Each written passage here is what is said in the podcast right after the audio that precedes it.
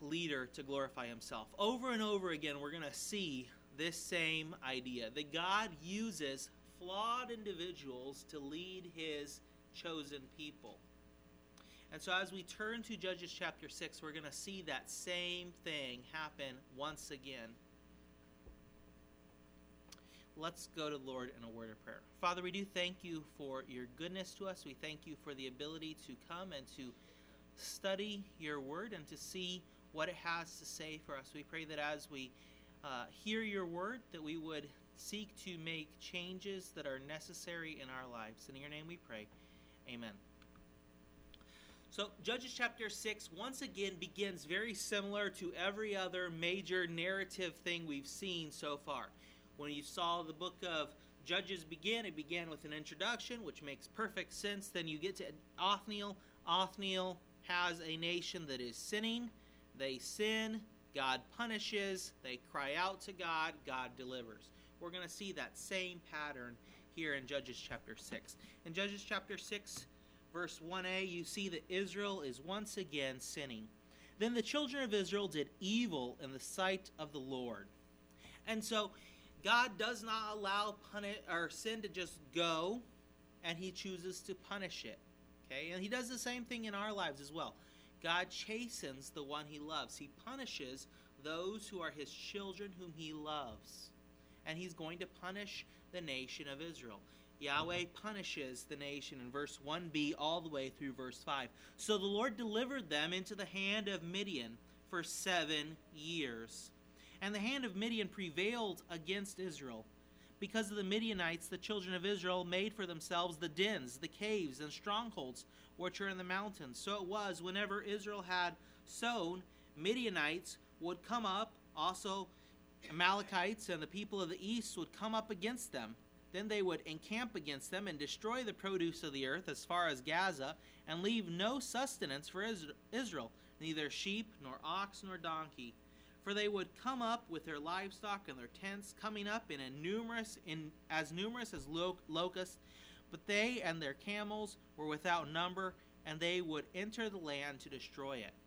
And so the punishment is that they're serving Midian for seven long years. Every time Israel plants their crops, when it gets to be about harvest time, the Midianites come in from the east with their allies and they just raid the, ter- uh, the countryside and they just destroy everything. So that there's nothing left in Israel and the Israelites have to enter camps, um, dens, and uh, mountains to be able to save their own souls. And so God is seriously, harshly re- rebuking and punishing these people for their sin. But once again, you see the pattern over and over again. Israel eventually cries out to God in verse 6. So, verse 6 So Israel was greatly impoverished because of the Midianites. And what did they do? And the children of Israel cried out to the Lord. They cried out, they repented, they acknowledged their sinfulness, they acknowledged that they had offended a holy God, and they told God that they were wanting to change. And how does God respond to their repentance? Yahweh sends a prophet in verses 7 through 10. And it came to pass when the children of Israel cried out to the Lord because of the Midianites, that the Lord sent a prophet to the children of Israel, who said to them, Thus says Lord God of Israel, I brought you up from Egypt and brought you out of the house of bondage, and I delivered you out of the hand of the Egyptians and out of the hand of all who oppressed you and drove them out before you and gave you their land. And also I said to you, I am the Lord your God. Do not fear the gods the Amorites in whose land you dwell. But you have not obeyed me, my voice. So God comes and he rebukes the nation. But God's not just done. God's not just rebuking them and, well, adios. He's going to come and he's going to act on their behalf he's going to anoint Gideon to come and deliver the nation from the oppressors, the Midianites. And you're going to see that in verses 11 through 32, where Gideon is chosen as a deliverer. And he's chosen in a marvelous way. If you remember, Othniel had the Spirit of God anoint him, right? Ehud did not have that. Deborah did not have that. Barak did not have that. So Gideon is getting something really special, we're going to see. He's chosen, handpicked by the Lord to be the deliverer of the nation. Verses 11 through 24, we see that Yahweh gets a skeptic's attention.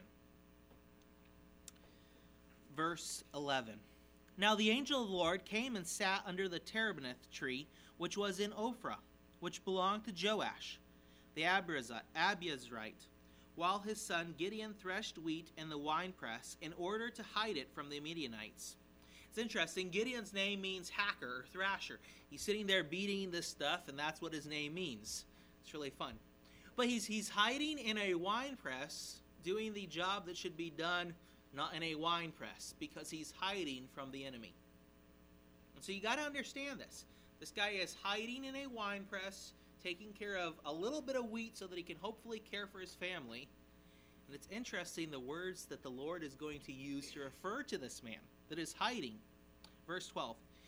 And the angel of the Lord appeared to him and said to him, The Lord is with you, you mighty man of valor. There's a little bit of irony there, right?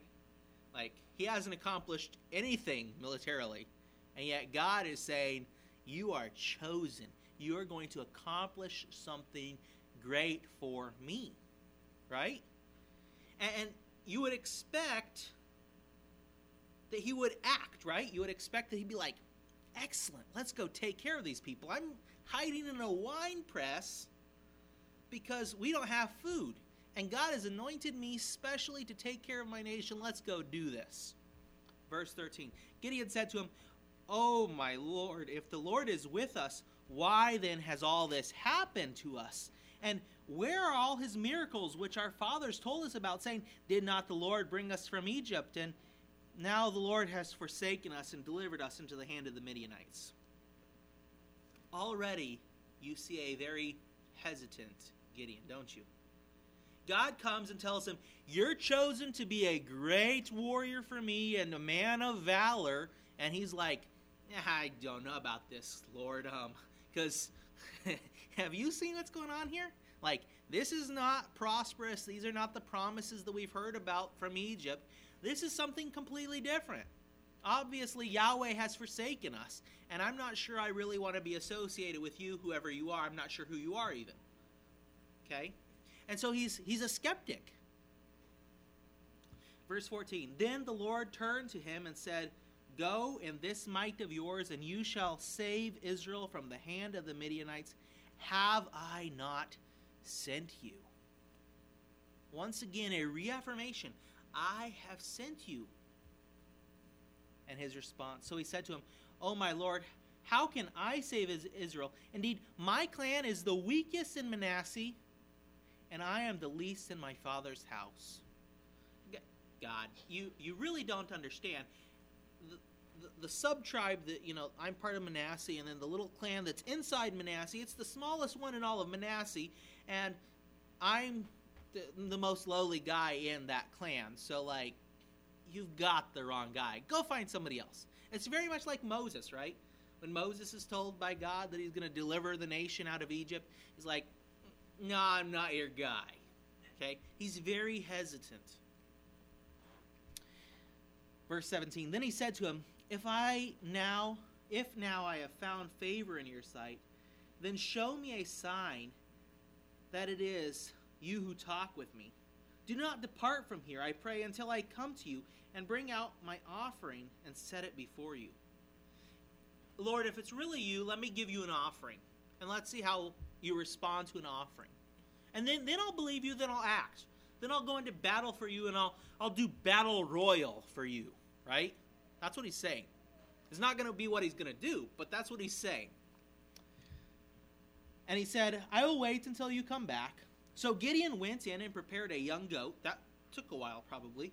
And unleavened bread from an ephah of flour. That's a lot of flour, okay? That's not like the five barley loaves that we looked at earlier today. This is a lot of flour. Like, this is, like, you could feed a lot of people with the amount of food that he's bringing. Uh, an ephah of flour. The meat he put in a basket, and he put the broth in a pot, and he brought them out to him under the terebinth tree and presented them. The angel of God said to him, Take the meat and the unleavened bread and lay them on this rock and pour out the broth. And he did so. Then the angel of the Lord put out the end of the staff that was in his hand and touched the meat and the unleavened bread. And fire rose out of the rock and consumed the meat and the unleavened bread, and the angel of the Lord departed out of his sight. Just like that. How do you like that, Gideon? And, and you and I are kind of like, you know, if God did that, I would do anything God wanted me to do. And unfortunately, it's probably not quite that true. Because all too often, we're just like Gideon. God gives us direct instructions, right? There are pretty clear things that we are supposed to be doing, and yet we fail to perform them on a fairly regular basis. Don't raise your hand, but when was the last time you shared the gospel message with someone? Was it yesterday? Was it last week? Was it last month? Was it this year? Do, do you faithfully spend time in prayer for your fellow church members? Do you faithfully spend time in Scripture? Do you faithfully seek to find ways to be actively involved in ministering to the body of believers through other means? These are clear things that we should be involved in, and we haven't even touched areas of sin like losing our temper with our spouse or losing our temper with our kids or all the other different things that we fail to accomplish and do like we should. And those are fairly clear things that God has said be angry and sin not. Doesn't get much more clear, and yet we are hesitant. And, and, we can look down on Gideon and think, well, he's so hesitant. Why doesn't he do what God wants him to do? And yet, in many ways, we are very much like him. Verse 22, still under the section where God is winning over a skeptic, Gideon perceived that he was the angel of the Lord. That's, that's a good perception. So Gideon said, Alas, O Lord, for I have seen the angel of the Lord face to face. Gideon is frightened that he's going to be struck dead. He's just seen God. Right? He's just seen Yahweh. And he's like, oh no. I'm, I'm, I'm going to die. And what happens? The Lord responds to him and says, Peace be with you. Do not fear. You shall not die. So Gideon built an altar there to the Lord and called it, The Lord is Peace. Or the idea is, The Lord is my friend. To this day, it is an Ophrah of the Abiezrites.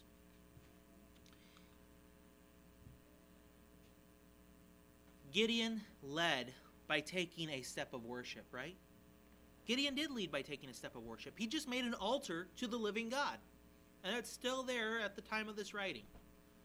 That's a good first step to begin worshiping in some way. And yet,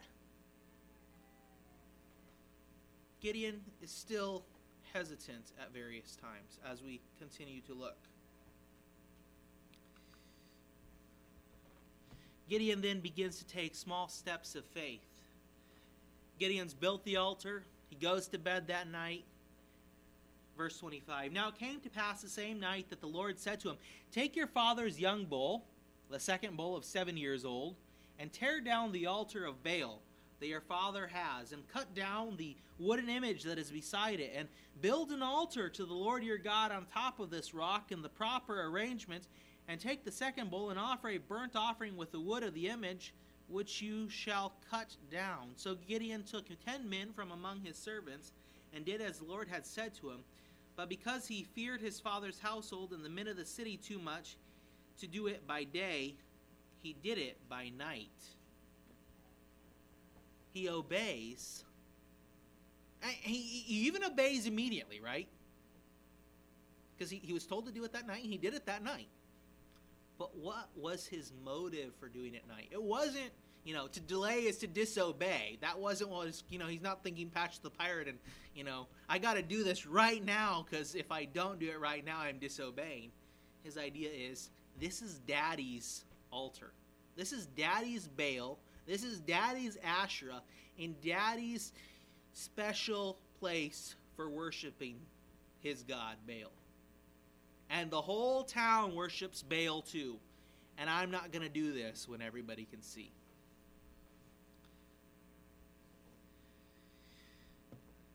You continue reading on in verse 28 through 32, and you begin to learn more details. And when the men of the city arose early in the morning, there was the altar of Baal torn down, and the wooden, wooden image that was beside it was cut down, and the second bull was being uh, offered on the altar, which was had has been built. So they said to one another, Who has done this thing? And when they had inquired and asked, they said, Gideon, the son of Joash, has done this thing. Then the men of the city said to Joash, Bring out your son that he may die, because he has torn down the altar of Baal and because he has cut down the wooden image, that is the Asherah, that was beside it. And what does Joash say? Joash says, But Joash said to all who stood against him, Would you plead for Baal? Would you save him? Let the one who would plead for him be put to death by morning. If he is a god, let him plead for himself, because his altar has been torn down. Therefore, on that day he called him Jerubbaal, saying, Let Baal plead against him, because he has torn down his altar. His dad says, If Baal's really God, he should come and kill my son himself. Baal has a problem with my son, let Baal deal with my son. And so he renames Gideon, Let Baal contend with him. Okay? So you, you begin to see these small steps. But even though it's a, a small step, it's still a small step because he's doing it at night because he's afraid of the crowd. And as we think about what does this what does this mean for us? I think that we need to be removing objects of faith that are illegitimate in our own life and preferably not removing these objects of faith if you if you think that um, working a second job will provide all your needs in your family and it could be that you need to work a second part-time job i'm not saying don't ever work a part-time job but if you have all your needs provided for and you are working a second job because you're depending upon that to provide for your needs because you've placed your faith in that instead of god then get rid of the second job because it's drawing you away from something that is higher, something that is better. That's what Gideon did. He went and he took care of things. He didn't do it as well as we would like to see. He's a hesitant leader. He doesn't lead like he's supposed to. Part of the book's purpose is to show us what not to do as we are leaders, as we take leadership roles. But then we see Gideon is tested in the battle. And that starts in verse 33 and it goes all the way through chapter 7, verse 33. Verse 33 through 35, you see that they are gathering for battle. Okay? Gideon has just been told by God you are a valiant warrior. You have a extremely important place in God's plan for the nation Israel. You're going to accomplish great things, right? And Gideon's like, I don't know about this, but let's see what you'll do with my offering, and then maybe I'll do what you want me to do. So God burns up his offering, and then God tells him, tear down the Baal and the Asherah. And he does it He's still hesitant because he does it at night instead of day. That's what verse uh, 27 tells us. And now there's a battle brewing. Okay? Verse 33. Then all the Midianites and the Amalekites, the people of the East, gathered together, and they crossed over and encamped in the valley of Jezreel. But the Spirit of the Lord came upon Gideon. Okay? He's anointed by the Spirit. This is something only we've seen in Othniel and Gideon. You don't see this phrase referred to about Ehud. You don't see it referred to about Deborah or Barak. This is something special. This is something unique. And what does he do with it? Then he blew the trumpet, and the Abiezrites gathered behind him, and he sent messengers throughout all Manasseh, who also gathered behind him. He also sent messengers to Asher, Zebulun, and Naphtali, and they came up to meet him. the nation gathers for battle. And, and you would expect that, having seen all that he's seen, he's going to charge into battle and win, right? But that's not what you see on the evening of the battle. Verses 36 through 40 describe Gideon's doubt of God's plan. Gideon doubts God's plan. Verse 36 So Gideon said to God, If you will save Israel by my hand, as you have said, Look, I shall put a fleece of wool on the threshing floor. If there is dew on the fleece only, and it is dry on all the ground, then I shall know that you will save Israel by my hand, as you have said.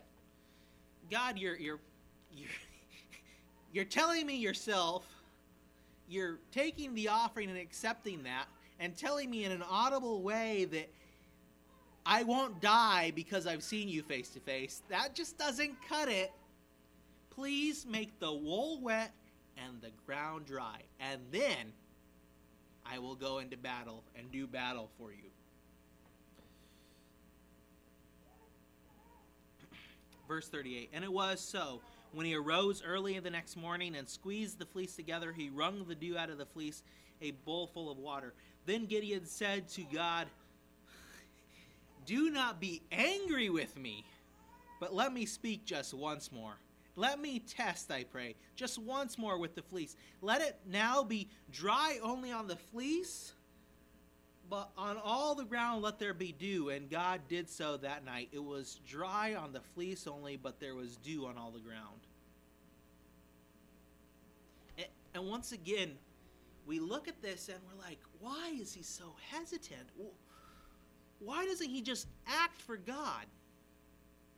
And I think part of it is He's grown up worshiping Baal. Who is Baal? Baal is the storm god, the god of rain and dew. And so he's asking God to prove to him once again that he is indeed the true God and that Baal is not. It's not justified. He is a hesitant leader. He's in the hall of faith. It's amazing. He's in the hall of faith. Hebrews 11 elevates him as someone who is a model of faith. And yet, up to this point, there has been very little admirable about Gideon. Very little.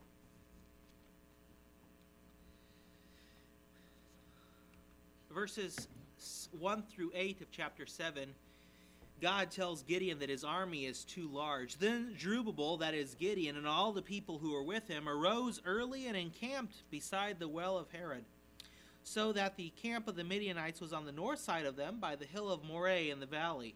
And the Lord said to Gideon, The people who are with you are too many for me to give the Midianites into their hands.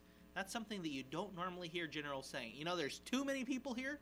We're not going into battle with this many. We got to have less people. That's what God's telling him. And God gives him the reason lest Israel claim glory for itself against me, saying, My own hand has saved me. Now, therefore, proclaim in the hearing of the people, saying, Whoever is fearful and afraid, let him turn and depart at once from Mount Gilead. And 22,000 of the people returned, and 10,000 remained. This was something that was commanded in the Mosaic Law. If you were getting ready to go into battle as the nation Israel, and there were fearful men in your midst, you were supposed to send them home. This was something that was in the law. This is a good thing. So he sends them home. But the army is still too large. Verse 4 But the Lord said to Gideon, The people are still too many. Bring them down to the water, and I will test them for you there. Then it will be that of whom I say to you, This one shall go with you, the same shall go with you. And of whomever I say to you, This one shall not go with you, the same shall not go. So he brought the people down to the water, and the Lord said to Gideon, Everyone who laps from the water with his tongue as a dog laps, ye shall set apart by himself. Likewise, everyone who gets down on his knees to drink. And the number of those who lapped, putting their hands to their mouth, was 300 men. But all the rest of the people got down on their knees to drink water. Then the Lord said to Gideon, by the 300 men who lapped, I will save you and deliver the Midianites into your hand. Let all the other people go, every man to his place. The explanation about the whole lapping and the kneeling is extremely confusing, and nobody really knows exactly what's going on here. It appears that the lapping people are not like, because uh, if you look at verse 6, it says that the people that lap are using their hand, okay? Dogs don't have hands to lap with their hands, they lap with their tongues, okay? So th- there's something that's difficult to understand about this text. And, and, so we don't know. It seems that the people that used their hands um, were the ones who were chosen. That's quite clear. Um, why they chose them is not clear. Some people suggest that uh, the people that got on their knees uh, were the ones who were um, not very careful and they weren't very astute. Um, and, and so that's why God chose the others because they were like drinking like this so they could watch. Other people think that um, those who were uh, drinking like a dog were the less efficient commanders because they're drinking like uh, or soldiers, and so God was selecting the uh, worse soldiers because uh, the people that would be on their knees couldn't be drinking water that was at their knee level if they were on their knees. So it's very difficult to know exactly who was chosen and why they were chosen. What is important, though, is that the 300 people who lapped with their hands somehow were the ones who were chosen. And God chose only the 300 out of the 10,000 soldiers that were left to go into battle. Verses 9 through 14 Yahweh encourages Gideon once more. Okay? So God has told Gideon numerous times that He's sent him. God's Spirit has come and anointed Gideon, and you would expect, and I would expect, that Gideon is going to do something marvelous at this point, right? Not so. Not so. God's going to once again come alongside Gideon and encourage him because he is a hesitant leader. He does not lead like he should. Verse 9. It happened on the same night that the Lord said to him, Arise, go down against the camp, for I have delivered it into your hand. But if you are afraid to go down, go down to the camp with Purah, your servant, and you shall hear what they say, and afterwards your hand shall be strengthened to go down against the camp. And by what he does next, we know that Gideon probably should have been one of the people that left, right? Because earlier the question was those who are afraid should leave, not stay. Gideon stayed, but he's afraid because he goes down into the camp. Uh, verse 11 And you shall hear what they say, and afterward your hand shall be strengthened to go down against the camp. Then he went down with Purah his servant to the outpost of the armed men who were in the camp. Now the Midianite and the Amalekites, all the people of the east, were lying in the valley as numerous lo- as locusts, and their camels were without number, as the sand by the seashore in multitude. And when Gideon had come, there was a man telling a dream to his companion. He said, I have a, had a dream. To my surprise, a, a loaf of barley bread tumbled into the camp of Midian. It came to a tent and struck it so that it fell and overturned, and the tent collapsed. I mean, these are little barley loaves, kind of like we were talking about earlier today, okay? They're little things. And he's saying that this little tent rolled into the camp and hit the tent and fell down.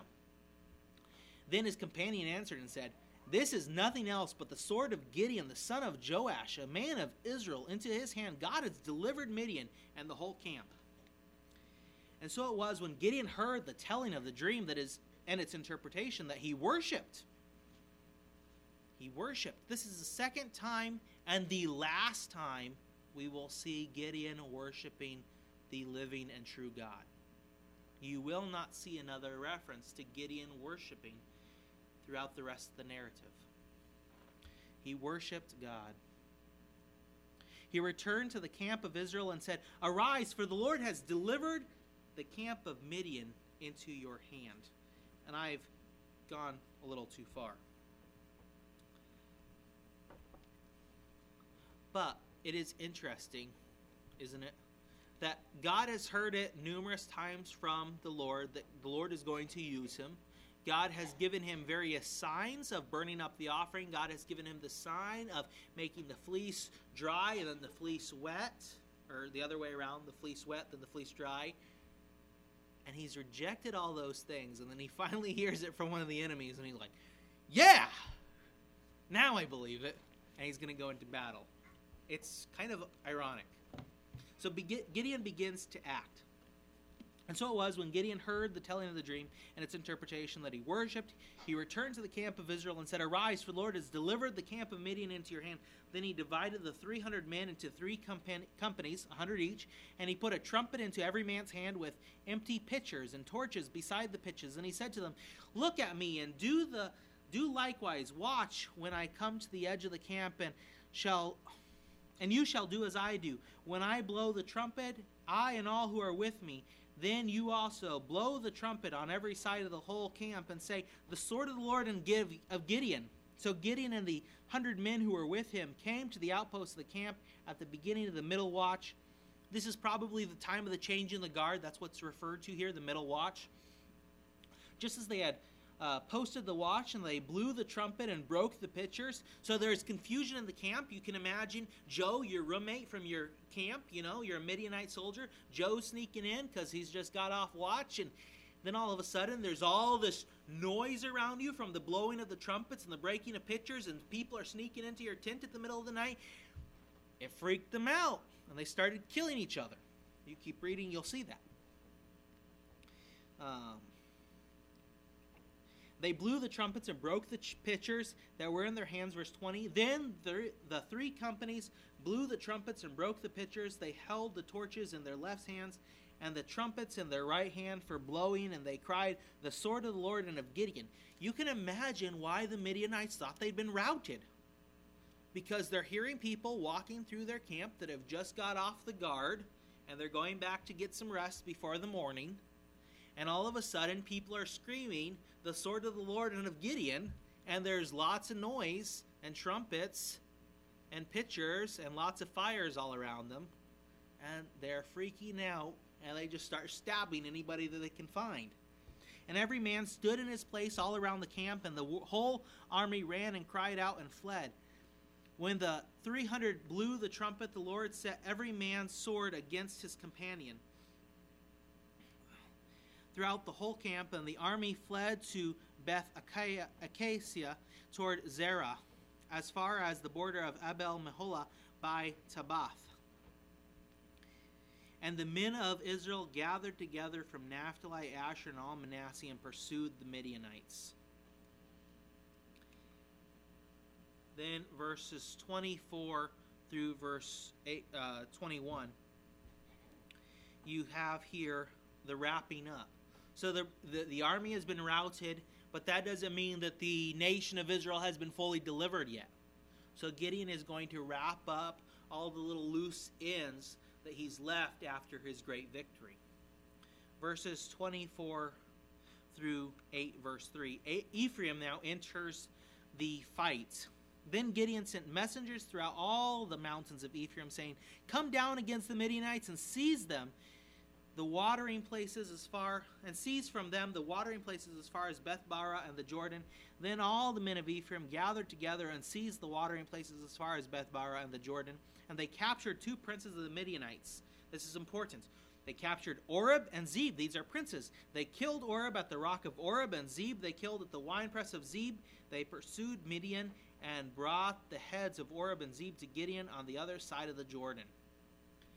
And then the men of Ephraim are angry with Gideon, aren't they? Verse 1 Now the men of Ephraim said to him, Why have you done this to us by not calling us when you went to fight with the Midianites? And they reprimanded him sharply. We didn't get to be included in this. This is very wrong. And what does Gideon say? Gideon is a tactician, he is a politician par excellence here. What is he going to do? He's going to tell them, actually, what you've done is greater than all I've done. So he said to them, What have I done now in comparison with you? Is not the gleaning of the grapes? The gleaning is what you do after the harvest. Of Ephraim better than the vintage of Abiezer? He's saying the gleanings, picking up the loose ends, killing the princes, is far better than routing the entire army and killing 120,000 people. That's just obvious. You guys should know that. Right? God has delivered into your hands the princes of Midian, Oreb, and Zeb. And what was I able to do in comparison with you? Then their anger toward him subsided when he said that. So he dealt with the Ephraimites quite well. Gideon shows leniency to the tribe of Ephraim. Okay? He doesn't he doesn't get angry at them. He's going to get angry at some other Israelites pretty soon here. He demonstrates leniency and mercy to these. But then how does he deal with the princes? And how does he deal with the towns of Israel that refuse to help him? He does not deal with them in leniency. He is seeking his own honor, he is seeking vengeance. And so his whole motivation is completely off its rocker. It is not honoring to God in any way, shape, or form. Verses 4 through 21. Then Gideon came to the Jordan, he and the 300 men who were with him crossed over, exhausted but still in pursuit. Then he said to the men of Succoth, Please Give loaves of bread to the people who follow me, for they are exhausted, and I am pursuing Zebah and Zalmunna, kings of Midian. And the leaders of Succoth said, Are the hands of Zebah and Zalmunna now in your hand, that we should give bread to your army? Hey, listen, Gideon, if we give you guys help, and you guys don't actually win this thing, what do you think the kings of Midian are going to come and do to us? I mean, it's, it's a pretty decent question, right? Like, you might think that too if you were you know, on a border with this horrible king that is seeking to kill all the Israelites, you'd probably be like, you know, um, maybe not. It's kind of interesting. Gideon has been hesitant, very, very hesitant up to this point. And this city shows a little bit of hesitancy to him. And what does he say in response? So Gideon said, For this cause, when the Lord has delivered Zebah and Zalmunna into my hand, then I will tear your flesh with the thorns of the wilderness and with briars. Then he went up from there to Penuel and spoke to them in the same way. And the men of Penuel answered him as the men of Succoth had answered. So he spoke to the men of Penuel, saying, When I come back in peace, I will tear down this tower. There's a lot of vengeance and self seeking honor in Gideon. He is not pursuing things to honor God in any way, shape, or form. It is all about him, and that will become more and more clear as you see his conversation with the kings of Midian when he captures them. Verse 10 Now Zebah and Zalmunna were at Karkor, and their armies with them about 15,000, all who were left of all the army of the people of the east. For 120,000 men who drew the sword had fallen. Then Gideon went up by the road of those who dwell in tents on the east of Nobah and Jogbehah, and he attacked the army while the camp felt secure. Then Zebah and Zalmunna fled. He pursued them, and he took the two kings of Midian, Zebah and Zalmunna, and he routed the whole army. Then Gideon, the son of Joash, returned from battle from the ascent of Heres, and he caught a young man of the city of Succoth and interrogated him. And he arose, and he wrote down for him the leaders of Succoth and its elders, twenty or seventy-seven men. Then he came to the men of Succoth and said, Here are Zebah and Zalmunna, about whom you ridiculed me. Nothing about the Lord, right? You ridiculed me.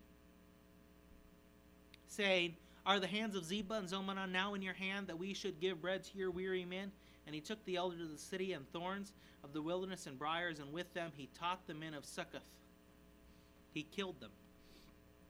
Then he tore down the tower of Penuel and killed the men of the city there. And he said to Zebah and Zalmunna, now you're going to see his vengeance that he's taking out on these people. Why is he pursuing these people?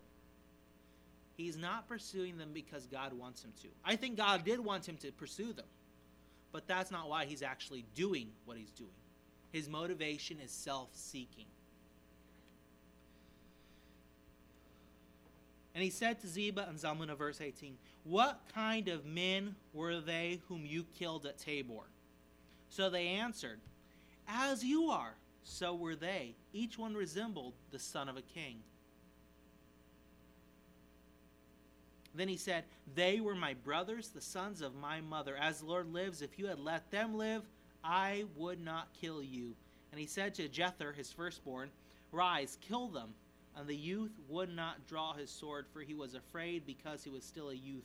So Zebah and Zalmunna said, Rise, you yourself, and kill us, for a man is, so is his strength. So Gideon arose and killed Zebah and Zalmunna. and took the crescent ornaments that were on their camels' necks. Gideon is motivated by vengeance and his own honor. He is not, at this point, at all motivated by who God is.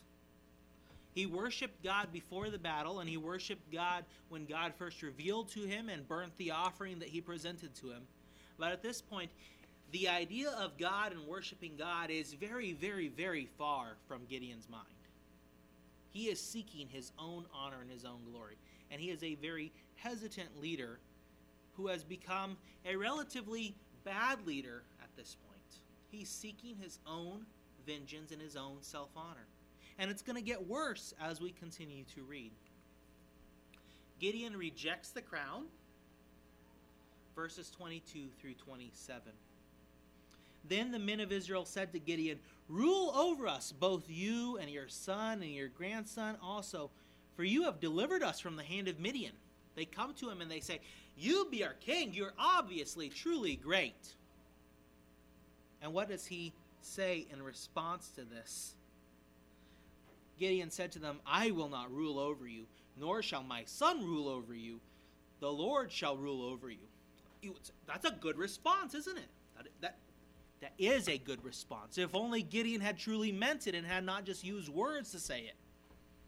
Because his, his future actions and his son's future actions show that that is not how he lived. He may not have actually had the title king, but he lived in every single way as if he did have the title king. Then Gideon said to them, I would like to make a request of you that each of you would give me the earrings from his plunder. I want a royal treasury without the title king. That'll do me just fine. For they had golden earrings because they were Ishmaelites. So they answered, We will gladly give you them. And they spread out a garment, and each man threw into it the earrings from his plunder. Now the weight of the gold earrings that he had requested was one thousand seven hundred shekels of gold beside the crescent ornaments, pendants, and purple robes which were on the kings of Midian, and besides the chains that were around their camels' necks. Just the earrings is probably around $800,000 and $900,000 worth of gold in today's economy. This was a lot of wealth that he accumulated. A lot of wealth. He had a king's treasury, but he denied the title king. You continue to read on. Then Gideon made it into an ephod and set it up in his city Ophrah, and all Israel played the harlot with it there. It became a snare to Gideon and to his house. Thus Midian was subdued before the children of Israel, so that they lifted their heads no more, and the country was quiet for forty years in the days of Gideon.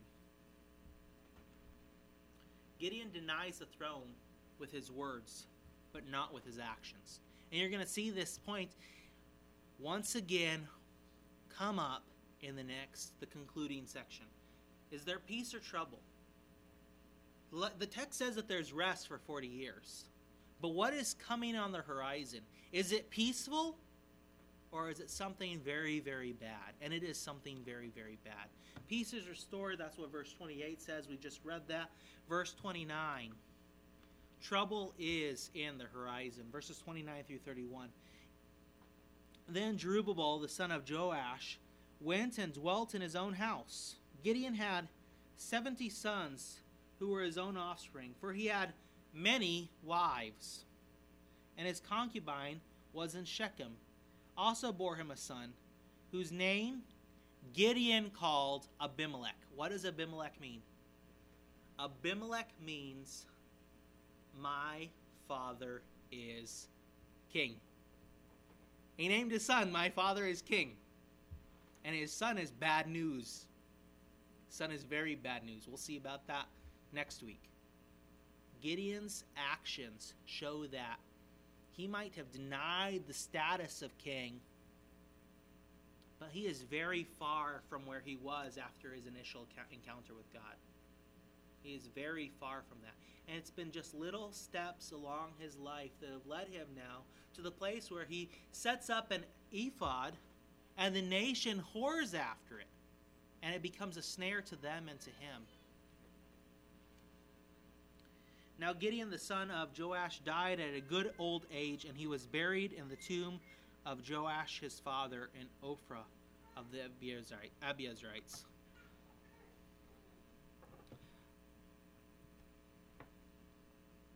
So, um, Deuteronomy 17, verse 17, Gideon is living in defiance to the uh, teaching that is there. Genesis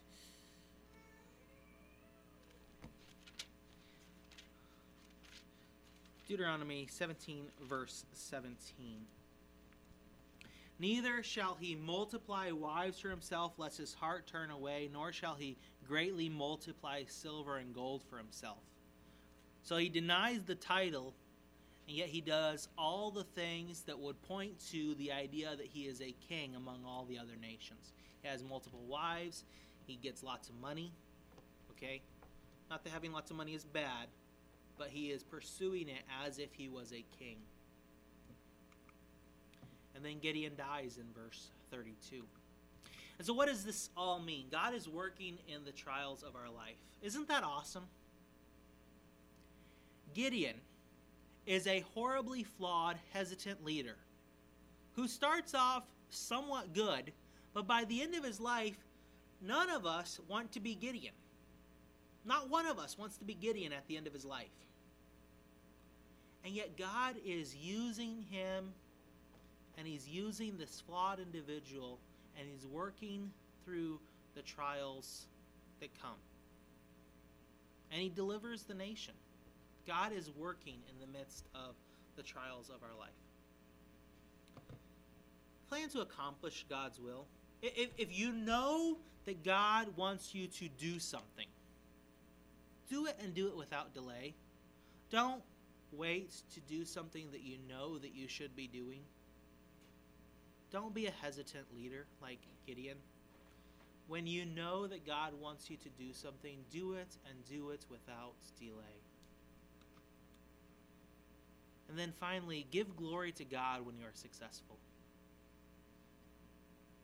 The last time we see it recorded that Gideon worshiped was before he received the honor and glory that came from a marvelous military victory.